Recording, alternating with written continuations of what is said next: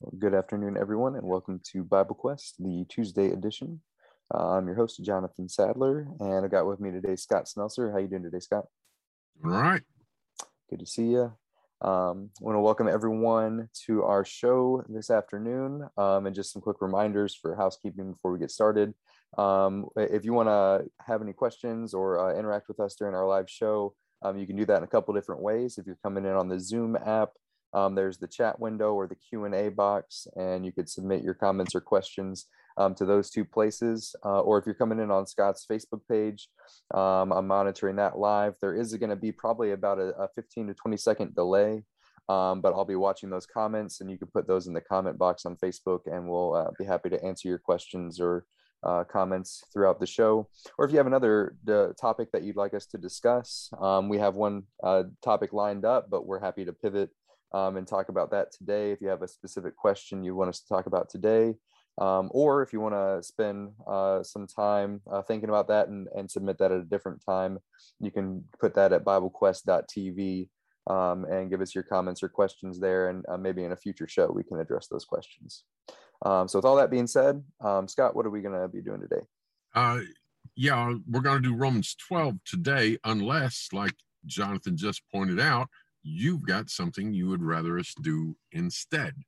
Uh, so originally we started off with the intent that this would be a question and answer program.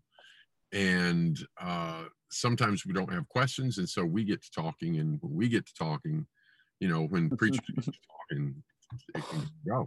Um, and so if you got a question, we'd like to hear from you. Um, I'd thrown out three topics earlier today to Jonathan Romans 12 or, Darwin's Origin of Species or some natural evidence as a creation. Uh, and Jonathan uh, leaned toward Roman 12, Romans 12, which is a great text, a lot of good stuff in there. But if you have something on your mind, please let us know. Mm-hmm.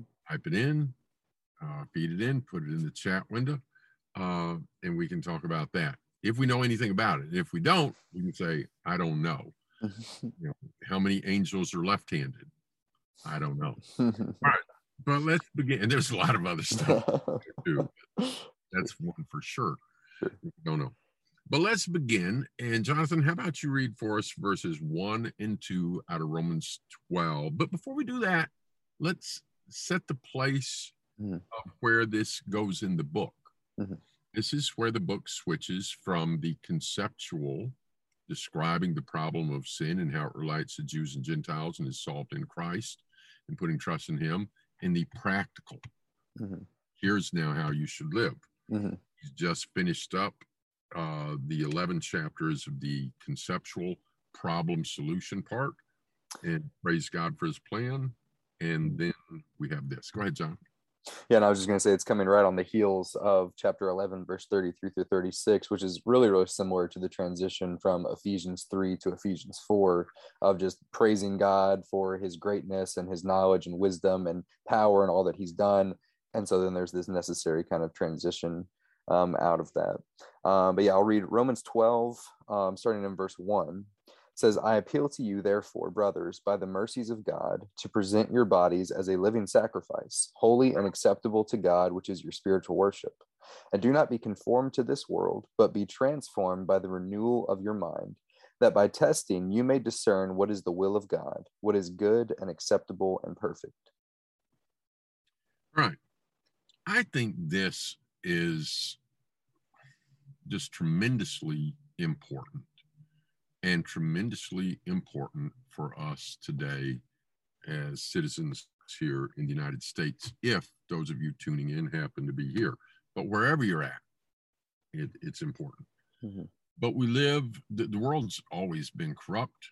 Um, it got so in the times of Noah that God destroyed it with a flood. Paul called it this present evil world in Galatians chapter 1. And if you've been watching our culture, you've been seeing it get more and more and more corrupt and evil and upside down. Mm-hmm. And so our job is to be in the world, but not of the world. Mm-hmm. So, how does this text relate to that, Jonathan? We're being called to hear what's that going to mean in our lives? Yeah so the first thing um, that that he points out and and i'm not really answering your question but i do want to notice the first kind of point in the verse is this transition that we've talked about.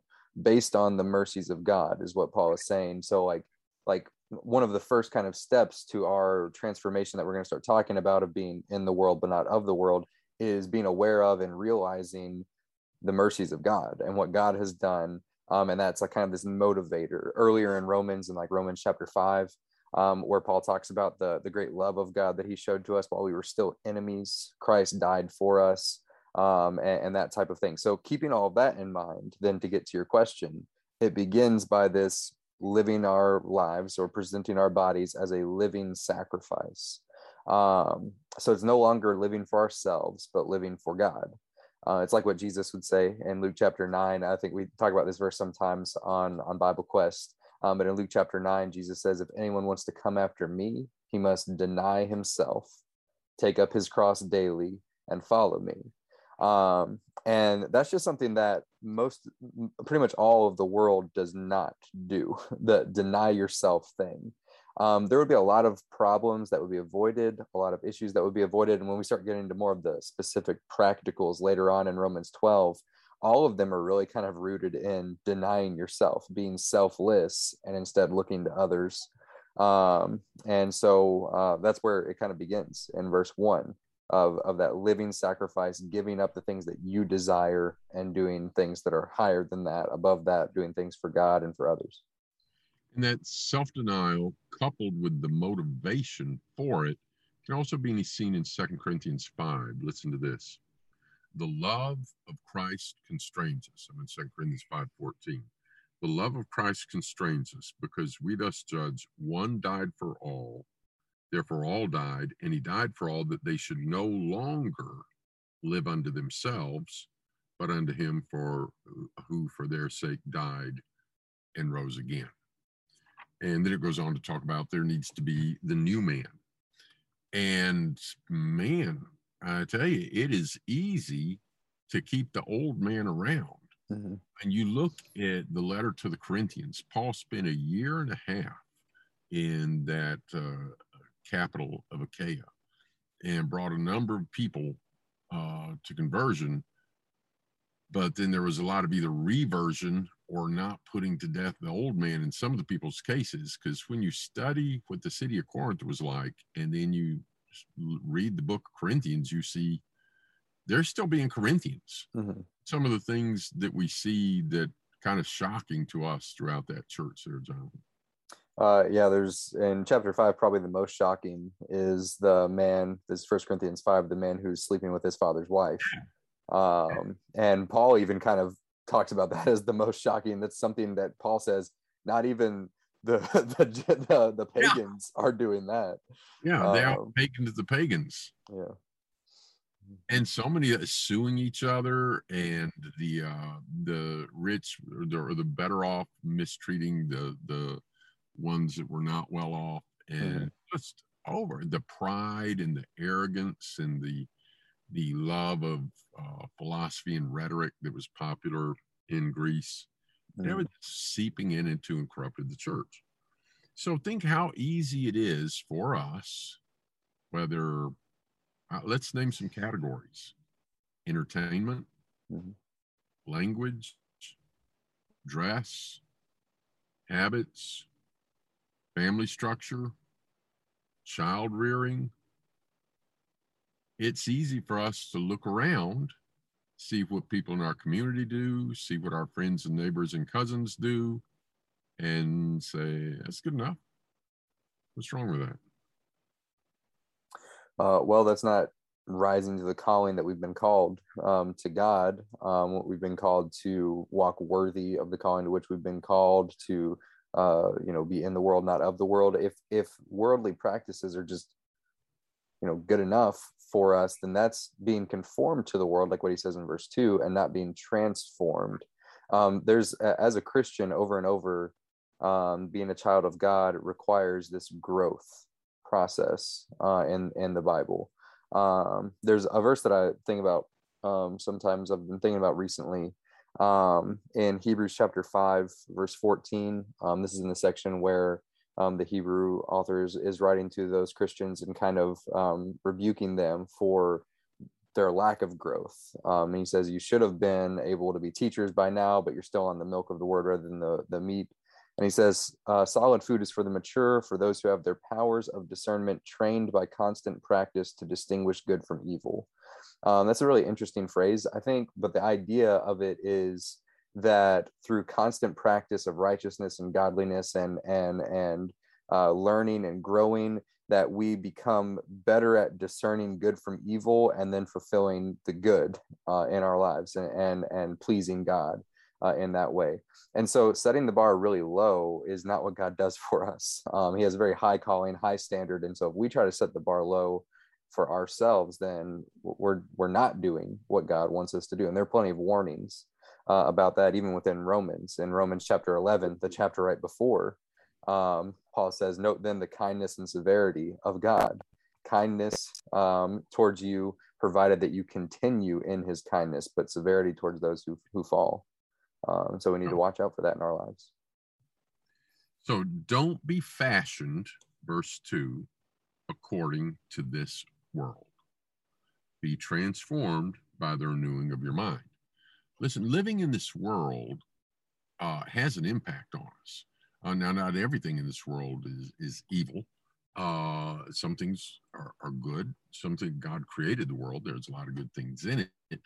Um, and people are capable of good. And then there's things that are neutral, but there's just so much corruption. So we got to look at where we're being fashioned. So I want to suggest we do something here. Uh, Jonathan, have you ever seen the book by Bill Hall called Two Men? Uh, I've seen the cover, but I've never read it. A good I think he I think he based it on the idea of when Jesus gave the parable in Luke 18. Two men went up to the temple to pray. Mm-hmm. And then he describes the one arrogant guy and the one humble guy. And uh, Bill Hall in his book, he just took that uh, principle and applied it to a lot of things. Like two men you know, uh, do this or do that. Uh, and just describes somebody doing it right and somebody just doing it in a way that's too common and too easy and not right. So let's do that with, say, let's say a family man, uh, and we're both family men. So let's start with that. And if we're fashioned according to this world, uh, let's start. Let's start with the first day of the week. Mm-hmm. Um, it's my boys' uh, soccer mm-hmm. uh, game, and it's scheduled for Sunday morning.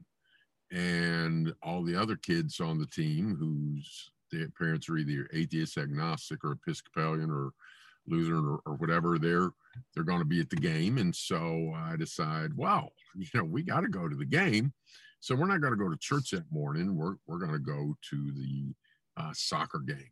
Mm-hmm. Uh, we're going to be planning our vacation and and we're headed to the beach.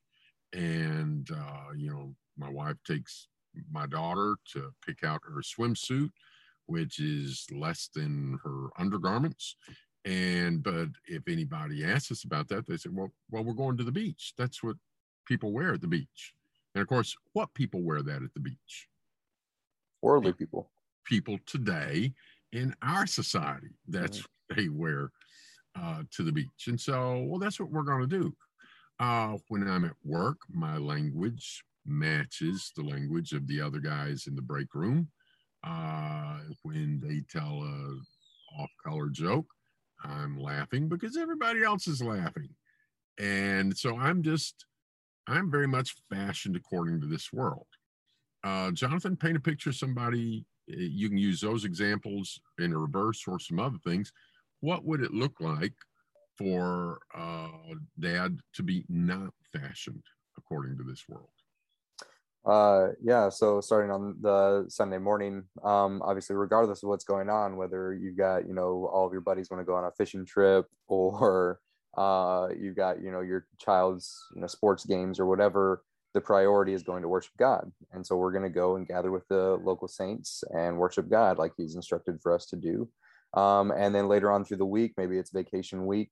Um, probably one of the things you're going to be thinking about on where you're going to vacation is uh, is there going to be a location close to where I'm going? uh, where where we're going, where I can go and worship uh, at the time that's needed. If you're going to be there, you know, on leave on on Saturday um, to go on vacation, is there a, church that you can meet with the saints on Sunday, uh, the place you're going for vacation? Um, and uh, when you go to work, you need to go to work. You go and work your your job, but when you get home, um, it's not just that you uh, get to go to bed or or you know uh, watch TV or play your games or, or whatever you want to do. Um, but you're the head of the house, and so you've got kids. You go and spend time with them and and enjoy being with them and go and play with them and build your relationship with them and teach them, instruct them things, um, and not neglect your family um, uh, in ways like that. Um, there are just I don't know a lot of different pictures that you can get um, there. Let's pursue that last one a bit. I'm I'm the other guy. Uh, and you know, I don't see my kids very much.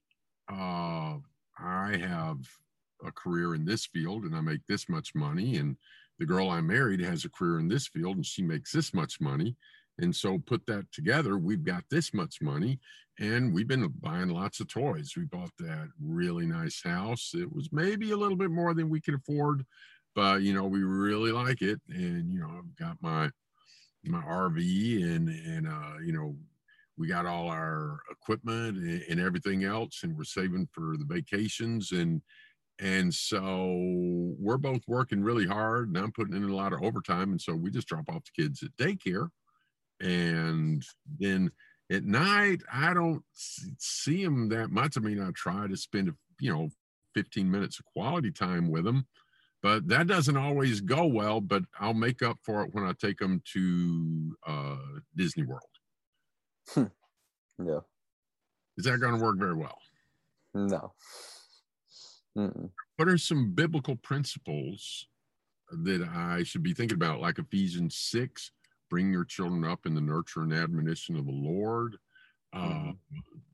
uh, letting mom have time to be all with the kids, etc. In Titus chapter 2 uh-huh. there, there's biblical principles we need to be paying attention to. So yeah. don't be fashioned according to the world. Be transformed by the renewing of your mind. Any further thoughts on that before we go further, Jonathan? Hmm. Verse 3 For I say, through the grace that is given me to every man that is among you, not to think of himself more highly than he ought to think, but so to think as to think soberly, as God has dealt to each man a measure of faith. Then it gives some examples. For even as we have many members in one body, and all members have not the same office, so we who are many are one body in Christ, severally members one of another having gifts differing according to the grace that was given to us. the prophecy, let us prophesy according to our proportion of our faith, or ministry uh, to our ministry, or he that teaches to his teaching, or he that exhorts to his exhorting, or he that gives with liberality, he that rules with diligence, he that shows mercy with cheerfulness. Let's back up to the beginning of that. Don't think more highly of yourself than you ought, but think soberly. Mm-hmm. Uh, is it possible to think too little of ourselves? Sure. Yeah. Can we think of somebody in the Bible that does that? Um, I'm going to go with the one talent man. He's maybe more laziness, uh, but it, it does say he was afraid. Mm-hmm. Um, and he was afraid that he would fail. And uh, so he, he just buries his talent in the earth. Yeah there's um, also also moses. Whenever god comes to moses in exodus. 3 and 4 and he's constantly saying nope not me not me not me. Yep. Yep and so it's possible for us to think too little of ourselves i couldn't do that maybe there's a conversation between some neighbors or at the store or somewhere else, and people are bringing up a biblical question, and I'm thinking, should I say something? I might say the wrong thing. Well, but I might say the wrong thing. I might not do a good job. Mm-hmm. And then later, oh, I wish I would have said something, but I, yep. say something. Mhm. Uh, but very often it's that we think too highly of ourselves. Yes. Mm-hmm. Uh, this is illustrated by the poll that I saw some results of several years ago. Uh, according to polling, most Americans believe that they are above average in intelligence compared to you know the people around them. Mm-hmm. mm-hmm. That's mathematically average means average. You know, if most people are, yeah, most people are not above the 50 percentile. Mm-hmm. Uh, but we just have an uncanny ability to overestimate ourselves. Can we think of some biblical examples of some people whose perception of self was far above where they should have perceived. Mm, yeah, so there's you already mentioned the guy in Luke 18 and Jesus' story, the Pharisee and the tax collector. The Pharisee is all about himself and how great he is and what he does, yeah. and basically gives yeah. off the impression that God, you're lucky to have me. Yeah, kind of thing. Yeah. Uh, how about Korah? Mm-hmm. Korah is not satisfied with his lot in life, and he's pretty full of himself until the earth gets full of him. Mm-hmm. Um, so, real dangers there. Um, I saw an interesting quote recently uh, about uh, don't the person that's hungriest for power is not the person that you should give power to. Yeah. Um, uh, I think that was a Thomas Sowell quote. Sowell quote. Mm-hmm. Uh, so don't think more highly of yourself than you ought to think. Think soberly. What about this? According to as God has dealt each man a measure of faith. Mm-hmm. Calvinists believe that faith is something that God doles out to people. Um, instead, Scripture says faith comes by hearing, and hearing by the word in Calvinism, they believe if you're not one of the elect, you can't have faith. If you're one of the elect, God has chosen you to be one of the ones that He gives faith to. And when He gives faith, He gives it uh, like like grace. You're you're gonna get it. Mm-hmm. Uh, there's a passage in Ephesians I won't take time to go into that they use to claim that faith is a gift of God, but they don't understand the Greek pronouns there uh, that go against that. Won't take time to get into that technicality, but here's another verse that they might point out. And they say, look, God's the one that gives the measure of faith. Well, that verse might sound like what did Jesus sometimes rebuke the apostles for? Oh, ye of little faith. Yeah. Uh, was he just letting them know that's all the faith God let them have? was there some rebuke there? Yeah, there was some rebuke. He was expecting them to have more faith, but yeah. So, what is the measure of faith here? I'm going to suggest this. Um, we've got measure and we've got faith in the genitive or possessive case. There's two ways we do that in English. Uh, if I'm talking about Jonathan's uh, chair that he's sitting in, I could say Jonathan's chair, you know. Jonathan apostrophe S chair. Or I could say the chair of Jonathan. Mm-hmm. Both mean the same thing, right? Mm-hmm. All right. So here, where it says measure of faith, in Greek, it's not measure and then a Greek word of and then faith. It's measure and faith is in the genitive. Mm-hmm. It's end with a with a genitive possessive ending, like Jonathan's. Mm-hmm. Yes. How about read this this way? According as God has dealt to each man faith's measure. Mm-hmm. Um, yeah. Even as we have many members in one body, all have not the same office.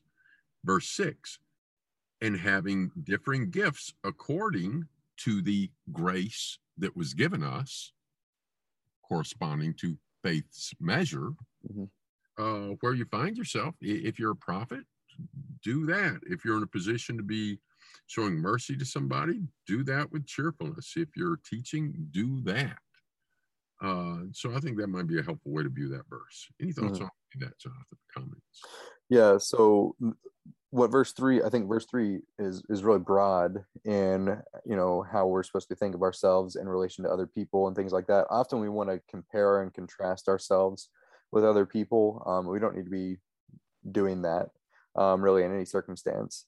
Um, but he gets down into like verse four and five, and it seems like he's kind of more focusing then on our relationships with each other as Christians, brethren, and our views of each other.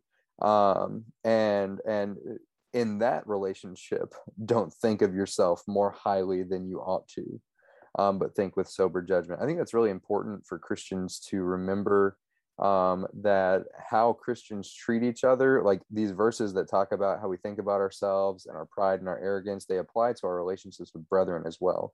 And it's really, really easy to become prideful and arrogant toward our brethren. Um, so, like in another kind of similar passage, Paul will bring up the the body of Christ and that image of the body in First Corinthians 12 um, where the Corinthians were having that kind of issue of thinking that they were better than one another for whatever reason. And he gives that that image of like, you know, the whole body can't just be an eye and the whole body can't just be a hand. Because if the whole body was an eye, couldn't pick up anything uh, or couldn't smell anything. Or if the whole body was a hand, it couldn't move, it couldn't go anywhere. Um, and and so each of the body members have their specific roles and their purposes and and work together in the one body. And he makes that similar kind of point here um, that you know what what you've been given use for the good of the body.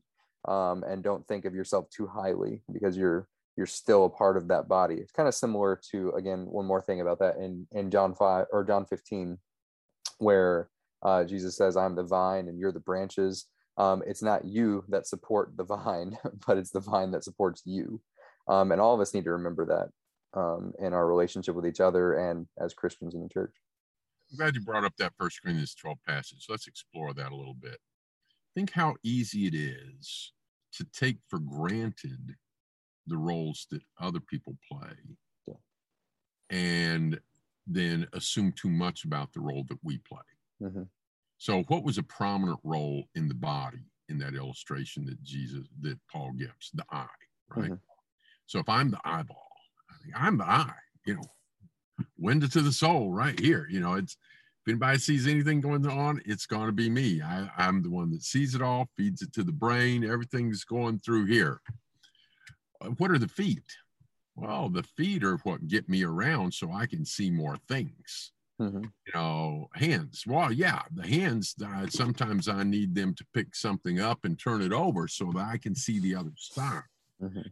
Um, you know, the the the voice. Well, I mean, it's got its place. When I see somebody I want to say something to, you know, I need that voice to be there. But you see how through all of this, the eye is really seeing a whole lot of I Mhm. and it's taking everybody else for granted. Uh, and of course, any part can do that. Mhm. Yep. All right, let's start with verse nine. And by the way, audience, we would like to hear from you.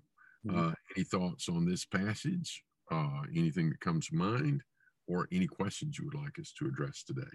And by the way, we should probably say, I think we've been offline for was it two weeks or three weeks, Jonathan? Two weeks, I think. Mhm. Yeah. So Jonathan was out of town, and then uh, uh, we were out of town for a family funeral, and um, so it's been a few weeks, a little while since we've been back. Good to be back today, and Mhm. we'd like to hear from if you got a question. Verse nine. A lot of exhortation here. Just Mhm. bam, bam, bam.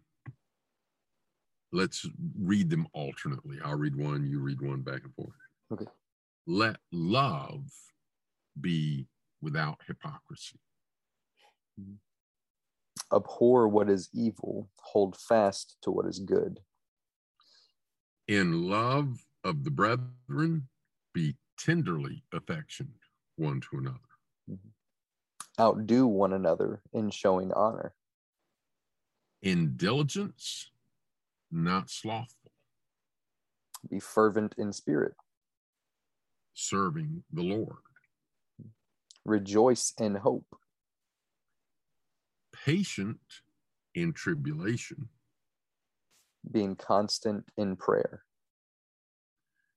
communicating to the necessities of the saints, and seeking to show hospitality.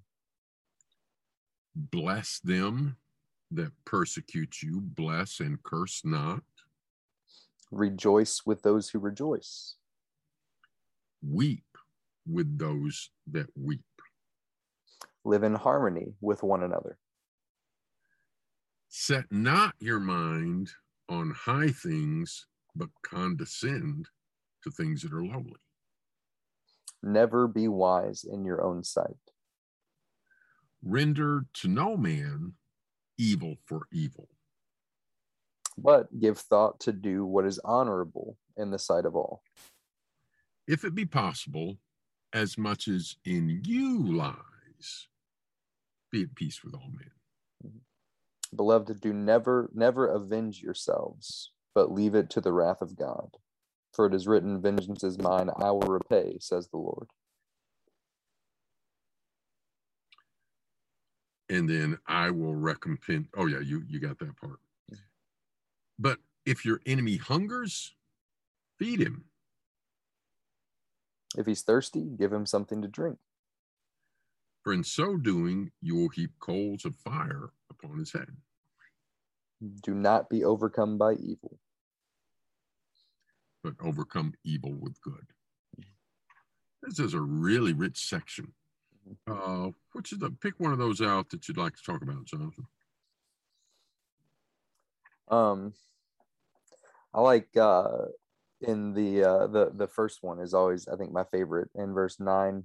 Um, the abhor what is evil, or I guess the second one really.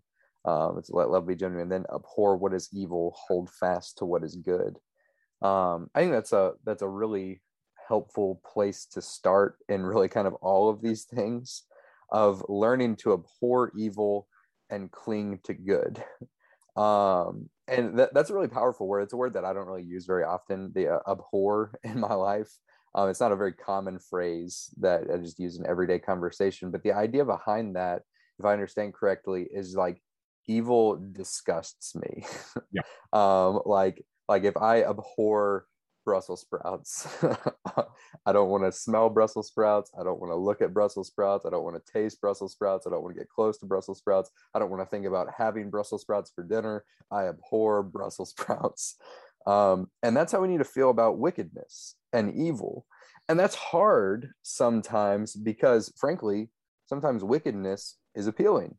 Um, sometimes it's fun. Sometimes it has instant gratification sometimes you get a temporary boost in ego that feels good or or whatever else but we need to train ourselves to abhor it to Yeah. hate it Yeah. um and instead be hungry and thirsty for righteousness like what jesus says and cling to what's good um, you know, I, I can train just in that illustration I used, I can train myself to no longer abhor Brussels sprouts by forcing Brussels sprouts down my throat. And eventually I'll start liking Brussels sprouts, which is actually true. I used to hate Brussels sprouts whenever I was a kid, but I like Brussels sprouts now because I was forced to, to eat them. Um, and if we if we do that with wickedness, we're not going to be training ourselves to abhor it. We're going to be training ourselves to develop a taste for it. Yeah. Um, so Yeah. And what are some practical ways to learn to abhor something? Because the challenge is, as you mentioned, uh, sometimes sin is very, you know, enjoyable. Uh, Hebrews refers to the pleasures of sin for Mhm. us. Now, there are some sins that aren't that enjoyable. sure. Jealousy, it's, you know, it's a strange sin. Mhm, It's, uh, it's what do you get out of it? mhm, But it makes me feel so miserable. you know, wow. yeah. Mhm, winner winner chicken dinner mhm. um but a lot of sins there will be some gratification up front and so how do we learn to abhor that what are some practical tips i'm going to throw out one uh think about what it leads to Yeah.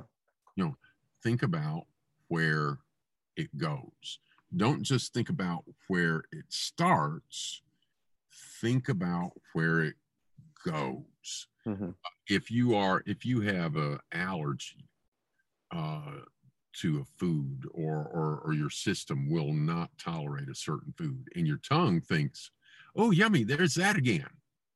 But the rest of you know just what it's going to do to your body for the next 24 hours.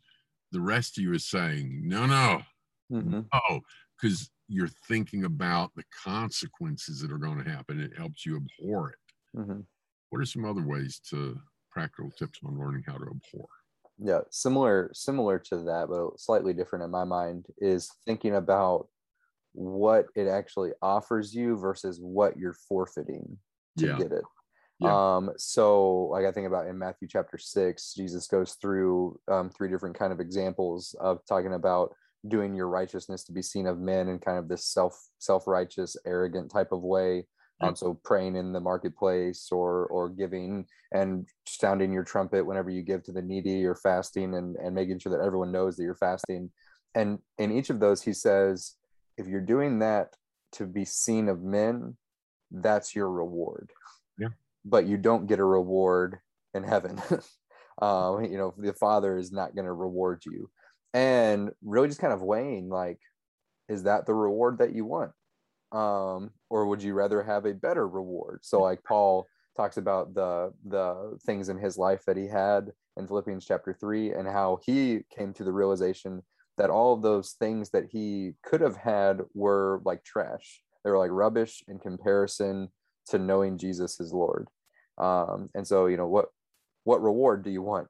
Do you want the instant gratification do you want the instant feel good or do you want the long term benefits and blessings Another thing that I think can sometimes help us abhor what is evil. If you're tempted with something and your, you know, your spirit is saying, no, that's not a good idea, but your flesh is saying, oh, it's a good idea.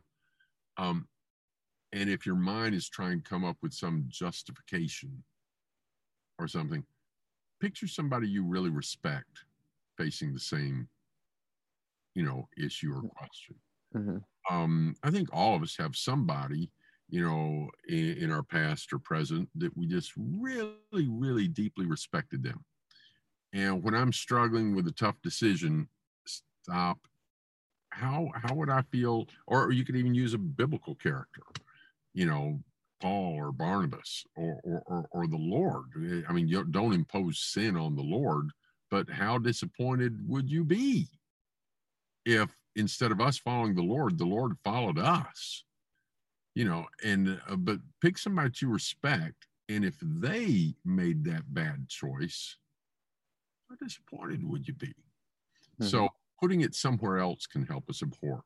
That's Mhm. kind of what Nathan does to David. hmm hmm Uh, Yep. It's not so much that he respects the the fictional guy in the story, Mhm. but he just it's not on him suddenly, Yeah. and so the justification process isn't needed. He just seeing it out there, just straight, and wow, he abhors what he sees out there. hmm hmm Any other thoughts on that? Nope. Let's pick one or two more here to talk about. Like also at the end of verse 16, um, never be wise in your own sight. Um, that's kind of where he starts in verse three of think of yourself with sober judgment, not too highly of yourself. Um, and the the proverb that comes to my mind whenever I see that, never be wise in your own sight, is the let another's lips praise you and not your own. Um, it's really, really easy to have this better than what you actually are view of yourself.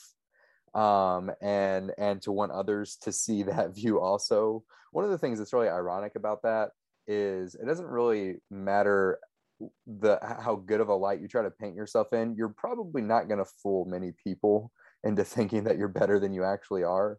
Um and so i think it's helpful. Um something that i heard i can't remember who said um, this before in the past, but I've heard it from a number of people.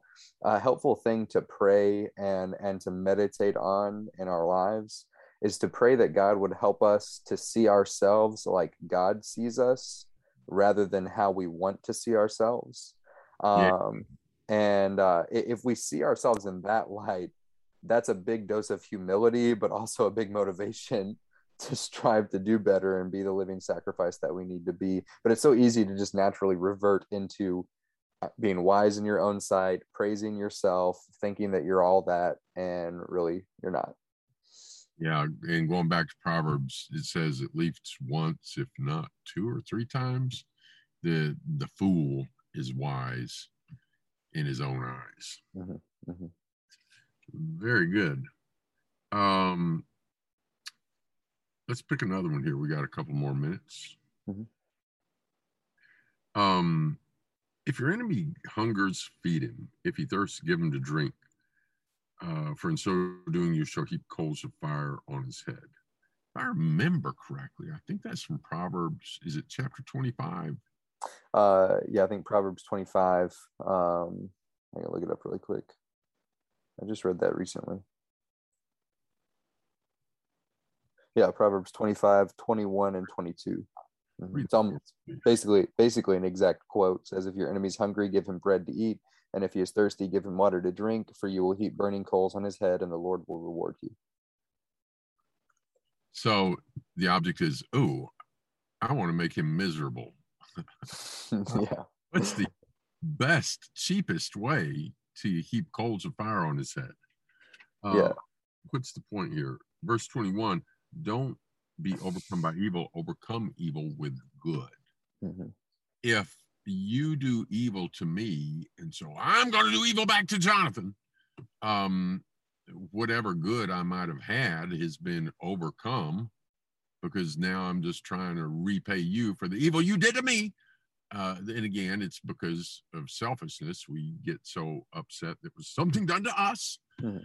And then, if instead, if we do good, how might that overcome evil?